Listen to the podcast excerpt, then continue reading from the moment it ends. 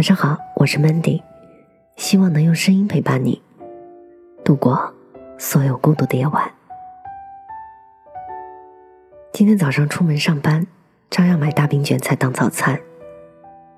卖大饼的是一个胖乎乎的年轻男人，他的店铺超忙的，可能因为太忙了，所以没怎么见他笑过。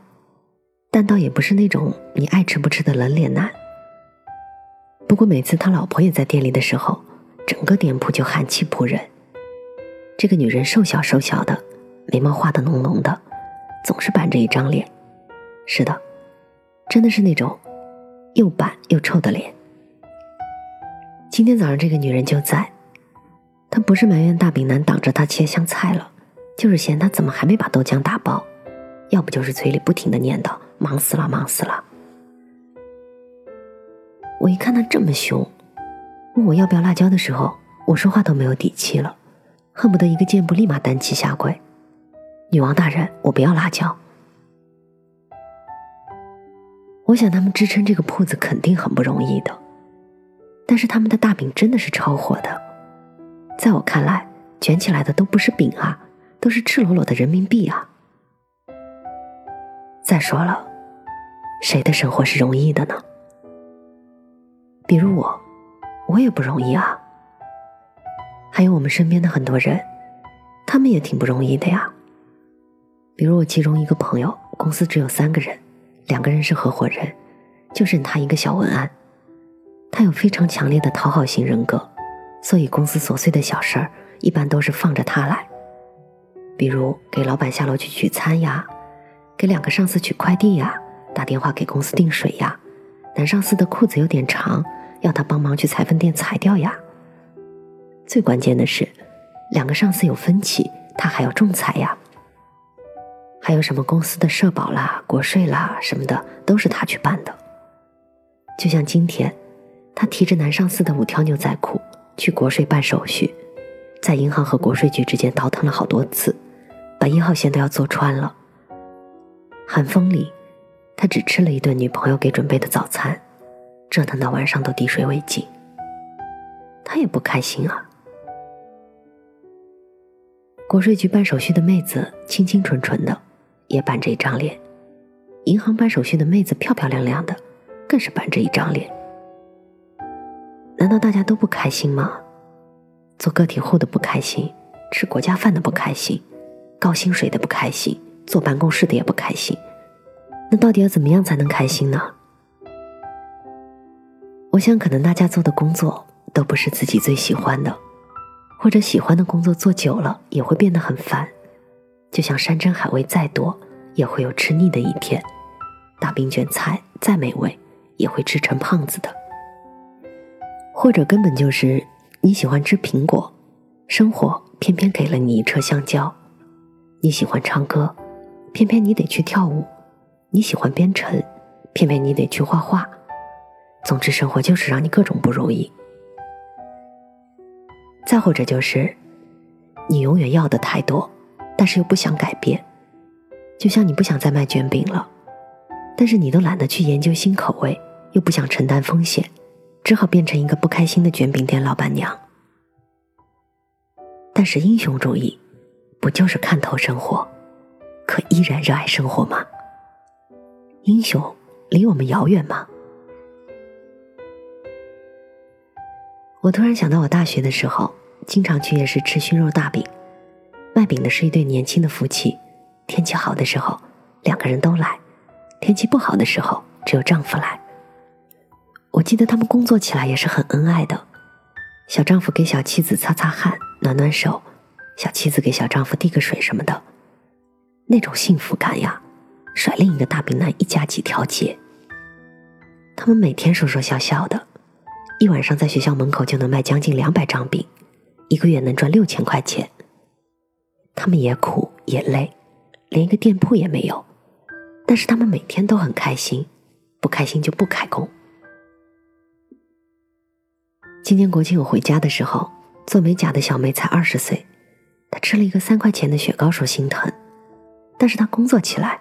真是欢乐度超高的，包红的都快上天了。她说：“姐画个花吧。”我说：“画，他说：“姐，修个眉毛吧。”我说：“修。”他说：“姐，开个脸吧。”我说：“开。”然后我就在他欢乐的感染下去开脸了。他是欢乐了，我快疼死了。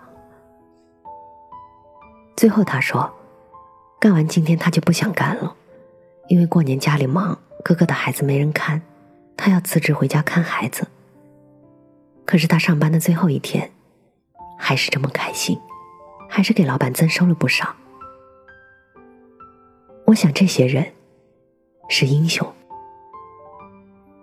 职业和欢乐度真的是没有关系的，最重要的是心态。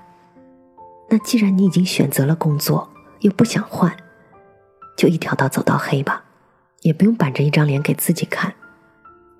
所以我们不开心，不能来到工作上。同一个工作，别人怎么就能做的那么快乐呢？所以很多事情其实换一个方向想一想就好了。我不知道其他人不开心的时候能怎么办，但是我那个朋友知道怎么办。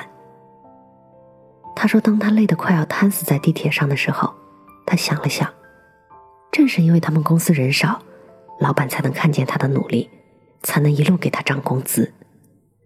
正是因为他们公司人少，他才有机会参与公司的整个发展。以后公司的活，他还是会抢着去干。因为如果以后他自己开公司了，这一段经历就是他的经验。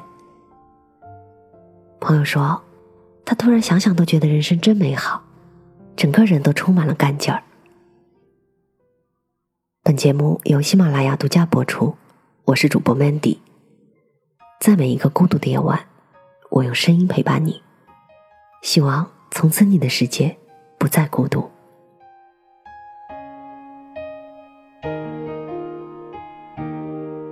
愿你有孩童的明亮眼神，能笑得诚恳，哭也能哭得认真。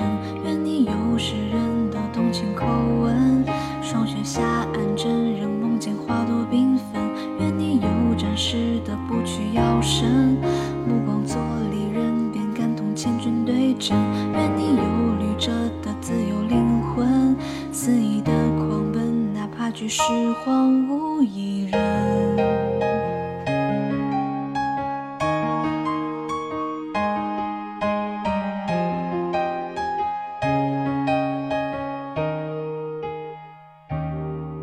当钟摆牵动岁月的齿轮锈蚀的秒针指先生的晚春。他手捧出第十七枚星辰，想你已情深，随后淹没于前尘。那是年度最耀眼的一瞬，天地皆陪衬，他肩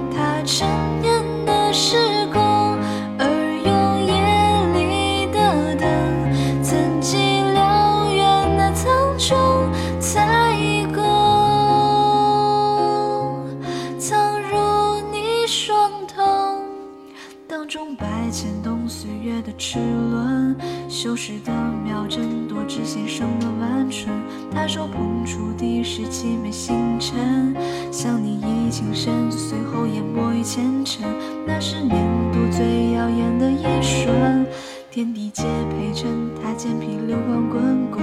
愿你时常我所愿的那人，留白的下文，你能猜中几分？若你某日翻见他的爱恨，连同满腔热忱与天真。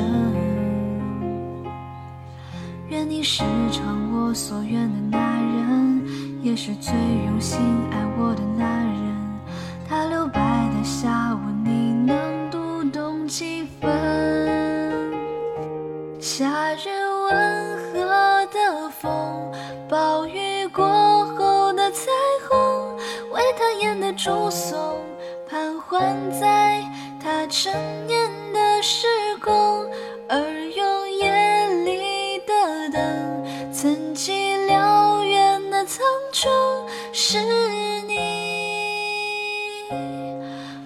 知